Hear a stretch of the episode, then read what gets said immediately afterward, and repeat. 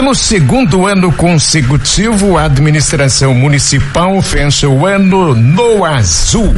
A equipe econômica da Prefeitura de Venâncio Aires indica o fechamento do ano fiscal de 2022 com superávit 11,4 milhões. Bom, este é um dos assuntos com a presença da secretária municipal da Fazenda, Fabiana Keller. Eu vou começar dando boa tarde para Fabiana e perguntando para ela o seguinte: a ginástica anterior para fechar no azul é a mesma ginástica feita para fechar no azul de novo? Boa tarde. Boa tarde, Carlã. Boa tarde, Renan. Boa tarde, Thaís.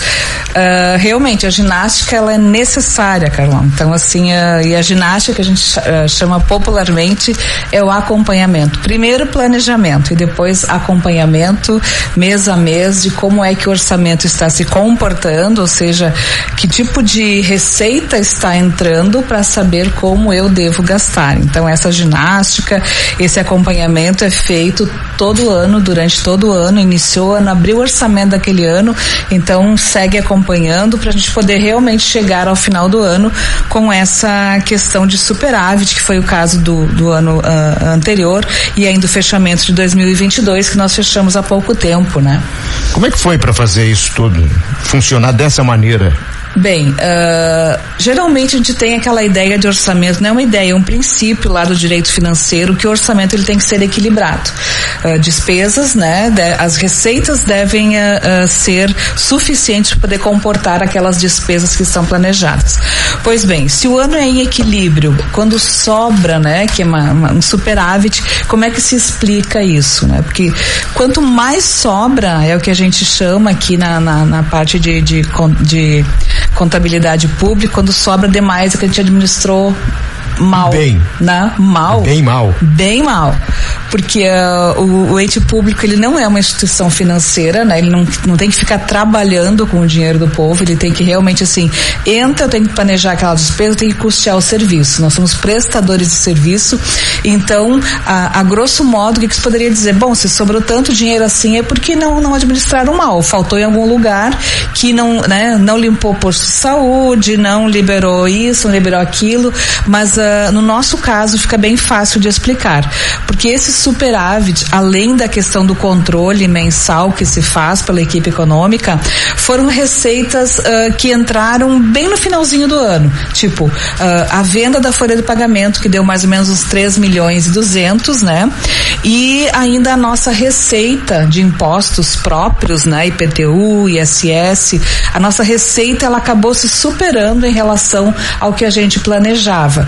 Então a gente já estava mais ou menos enxergando esse horizonte de que a, a, o nível de inadimplência em Venâncio em relação ao IPTU, por exemplo, ele estava menor. Então a gente já sabia que a receita, a tendência seria se fechar realmente além daquilo que a gente havia projetado. E foi isso que aconteceu, Carlão. Então assim, a gente uh, atribui, digamos assim, a gente enxerga isso nos números, nos relatórios, de que a receita que entrou ali no finalzinho de dezembro, né, quando o IPTU foi pago até o finalzinho de, de, de dezembro, até 28 a gente estava recebendo pagamentos, então esse relatório que se faz de receita, depois fecha a contabilidade, com tudo que tem que pagar, tudo que ficou em aberto, né? Aí se chega realmente a, a, a materialização desse superávit que se estabeleceu então em 14.4, em 11.4 milhões, desculpa. Daria para mais ou menos enumerar, você falou da questão do IPTU, outros tipos de receitas que influenciaram de maneira significativa nesses números? Bem, a gente teve assim em termos de receita de transferência, tá, o FPM ele fechou um pouquinho maior do que nós uh, prevíamos, né, que é o Fundo de Participação do, dos Municípios naquele imposto federal, IPI, né, imposto de renda que é pago então na União e esse valor então vem um percentual para os estados e um percentual para os municípios.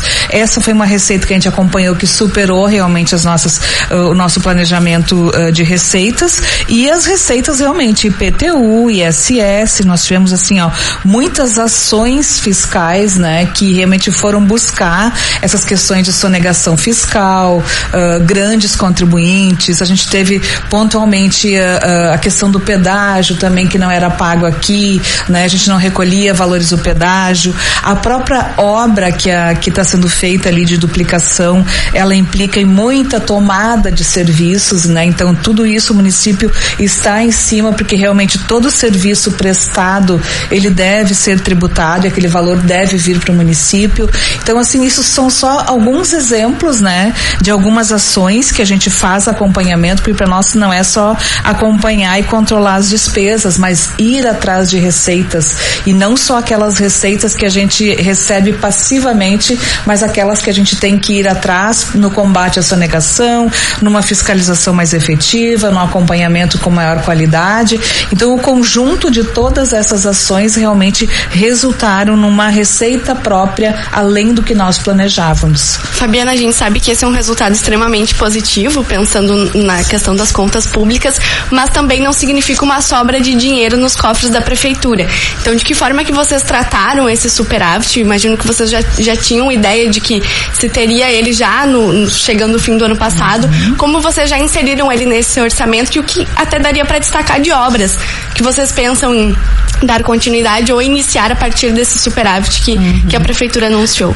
Bem, uh, já na primeira semana ali, quando a gente já anunciou o superávit, o prefeito já, né, digamos assim, já anuncia para ele primeiro, né, e ele já vem com as ideias dele realmente que ficaram às vezes uh, adormecidas um pouquinho no final do orçamento que se encerrou, né, no final do ano passado, aí ele puxa do bolso, né, essas questões realmente que, é claro, elas têm previsão no plano plurianual do governo, mas às vezes a gente dar uma segurada realmente para não acontecer em razão da, da, do superávit financeiro, né?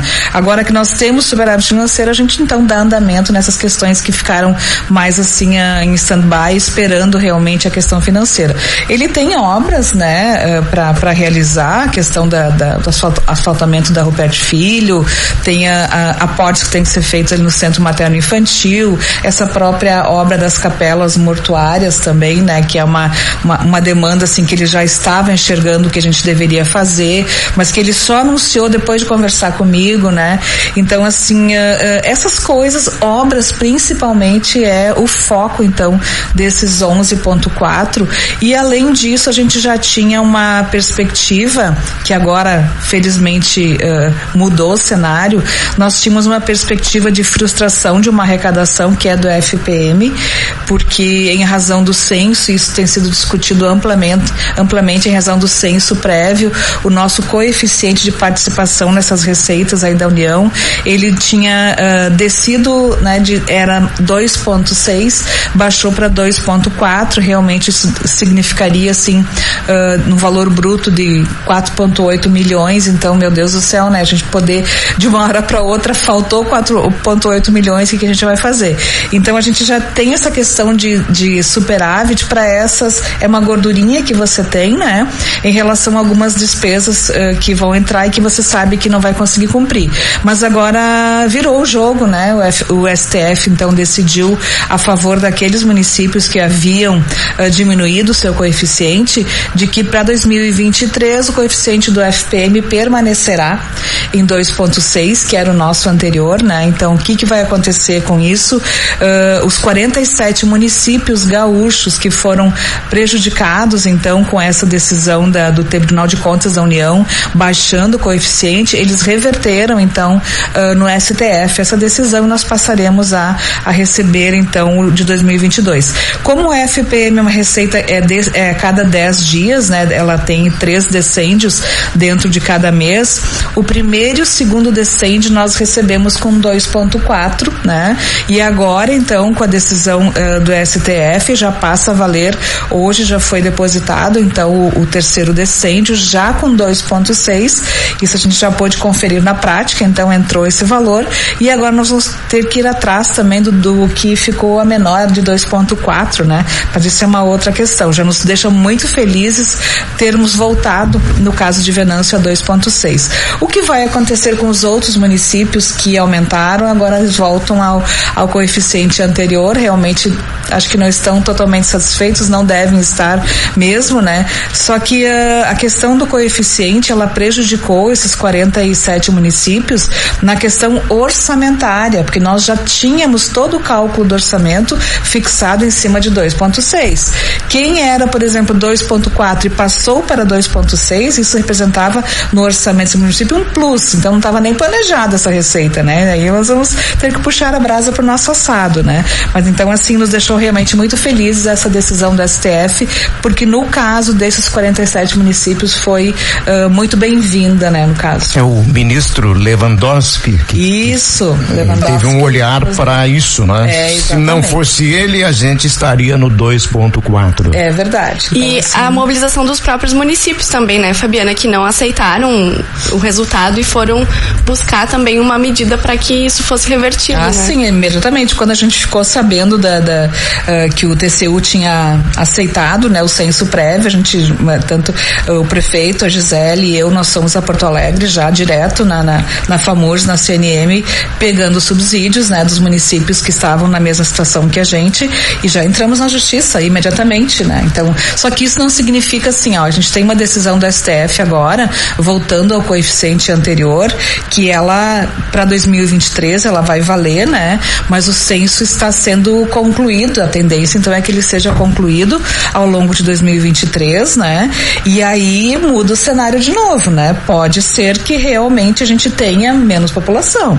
Então, só que enquanto ele não for definitivo, a gente tem que realmente lutar uh, por essa questão de, do mesmo coeficiente, né? Há, há pouco você falou da aplicação, né, desse dinheiro em obras para 2023 e citou as capelas mortuárias. Uhum. Qual é o valor real que nós teremos disponível para isso? Para isso, uh, foi estimado, tem um projeto ali, né, que eu acho que é mais ou menos uns 500 uh, uh, mil reais para isso. Sabe que eu não acompanhei direitinho a despesa, tá, Carlão? Porque a gente olha no todo, assim, o, o superávit e aí a gente vai encaixando ali cada uma das, das ações que o prefeito pretende realizar até o limite do que dá, né, no superávit. Mas eu acho que é por aí mais ou menos, uns 500, uh, não sei se tem aqui na 585 mil, olha aqui, ó, na matéria da, da Folha do Mate. O projeto realmente está mais ou menos nesse valor. É que eu queria saber se esse dinheiro tinha mesmo, né? Tem, é. na verdade é garantido. É, é garantido. A gente na, nas receitas a gente tem essa proporção, né, de receber, então por isso que ela que elas vão ser feitas, né? Antes você mencionou sobre a importância da arrecadação com o IPTU e a gente sabe da, da relevância que é esse imposto para os municípios e em que pé está o pagamento do IPTU aqui em Venâncio. A gente está nesse momento também, né? É um mês de janeiro, normalmente é o mês que começam aquelas contas de todo, de todo início de ano, né? Então, como que está já o pagamento, Fabiano? O que, que já dá para adiantar para a gente?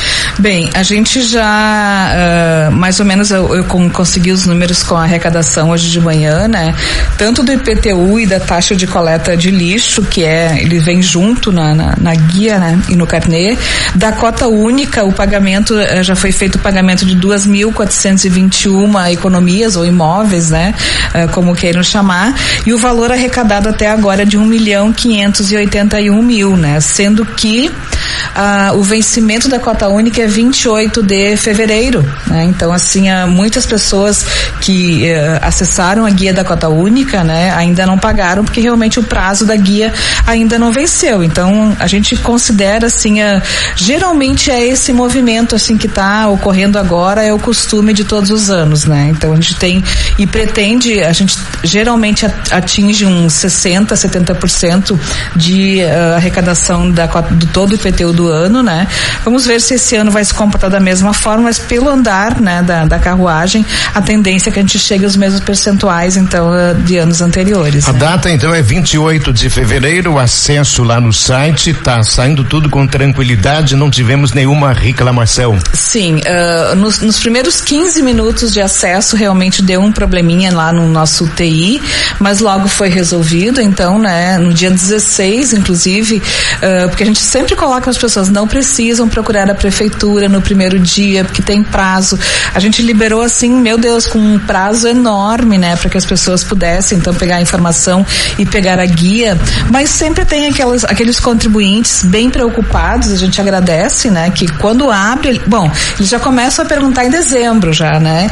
E aí no dia 16, assim, deu uma, uma, uma procura muito grande, que depois foi diminuindo, assim, ao passar dos dias, pela guia, porque uh, como ela está disponível só na internet, ela não é enviada, né? Essa guia única, ela não é enviada mais para residência do contribuinte. Ou ele recebe, ou ele acessa o site ali e pega a guia, ou ele deve ir no balcão da prefeitura que os atendentes então vão disponibilizar.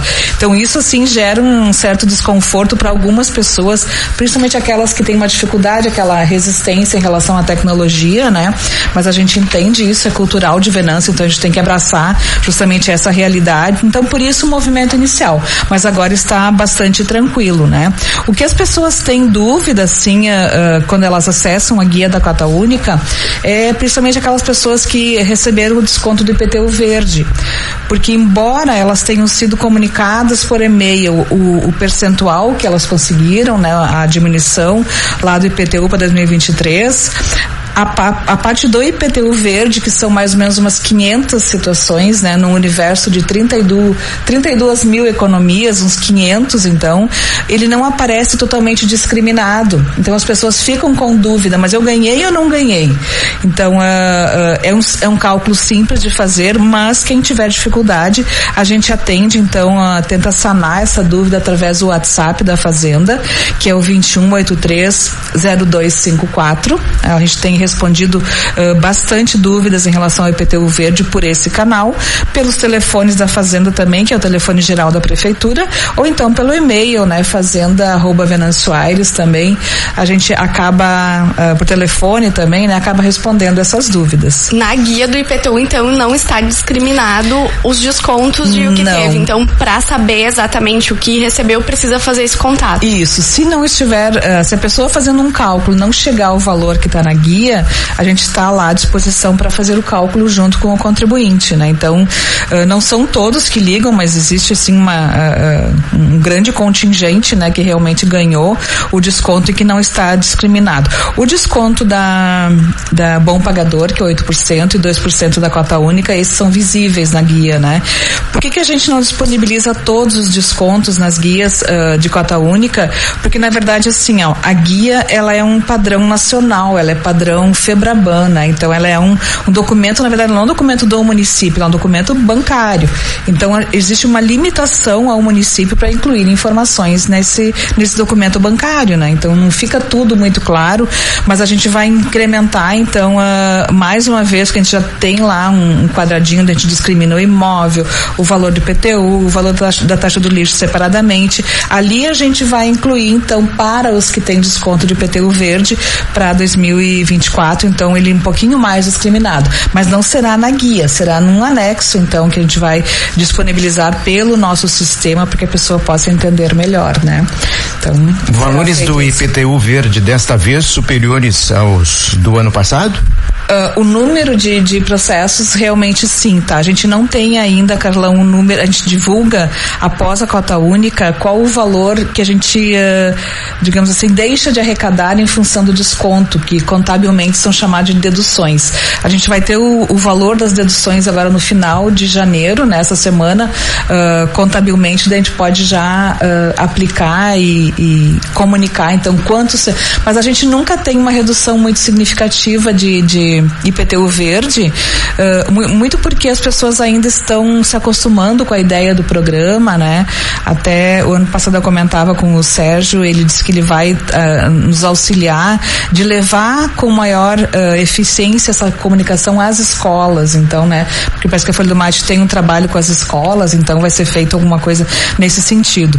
E a gente vê, assim, hoje de manhã nós ainda comentávamos na reunião dos secretários a questão das práticas ambientais e, por exemplo, uma das práticas que o IPTU verde proporciona e dá desconto, que é a questão da cisterna, né?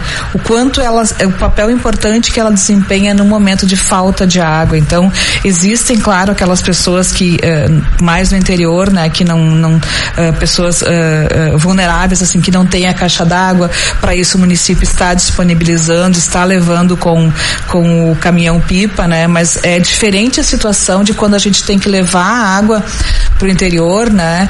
E a pessoa não tem onde armazenar essa água. Então, assim, é toda uma questão cultural que nós vamos ter que trabalhar de que a cisterna ela é uma solução solução, né? Não, não vai trazer água potável, mas, por exemplo, para os animais, né, ela pode ser utilizada. Então, qual, olha o volume de chuvas que a gente tem no inverno, né? Por que a gente não tem o mesmo olhar uh, sobre a produção de água da chuva o olhar que a gente tem sobre a produção de, de energia solar, né? Então, assim, claro que se eu tenho uma propriedade com muitas cabeças de gado, não vai ser suficiente.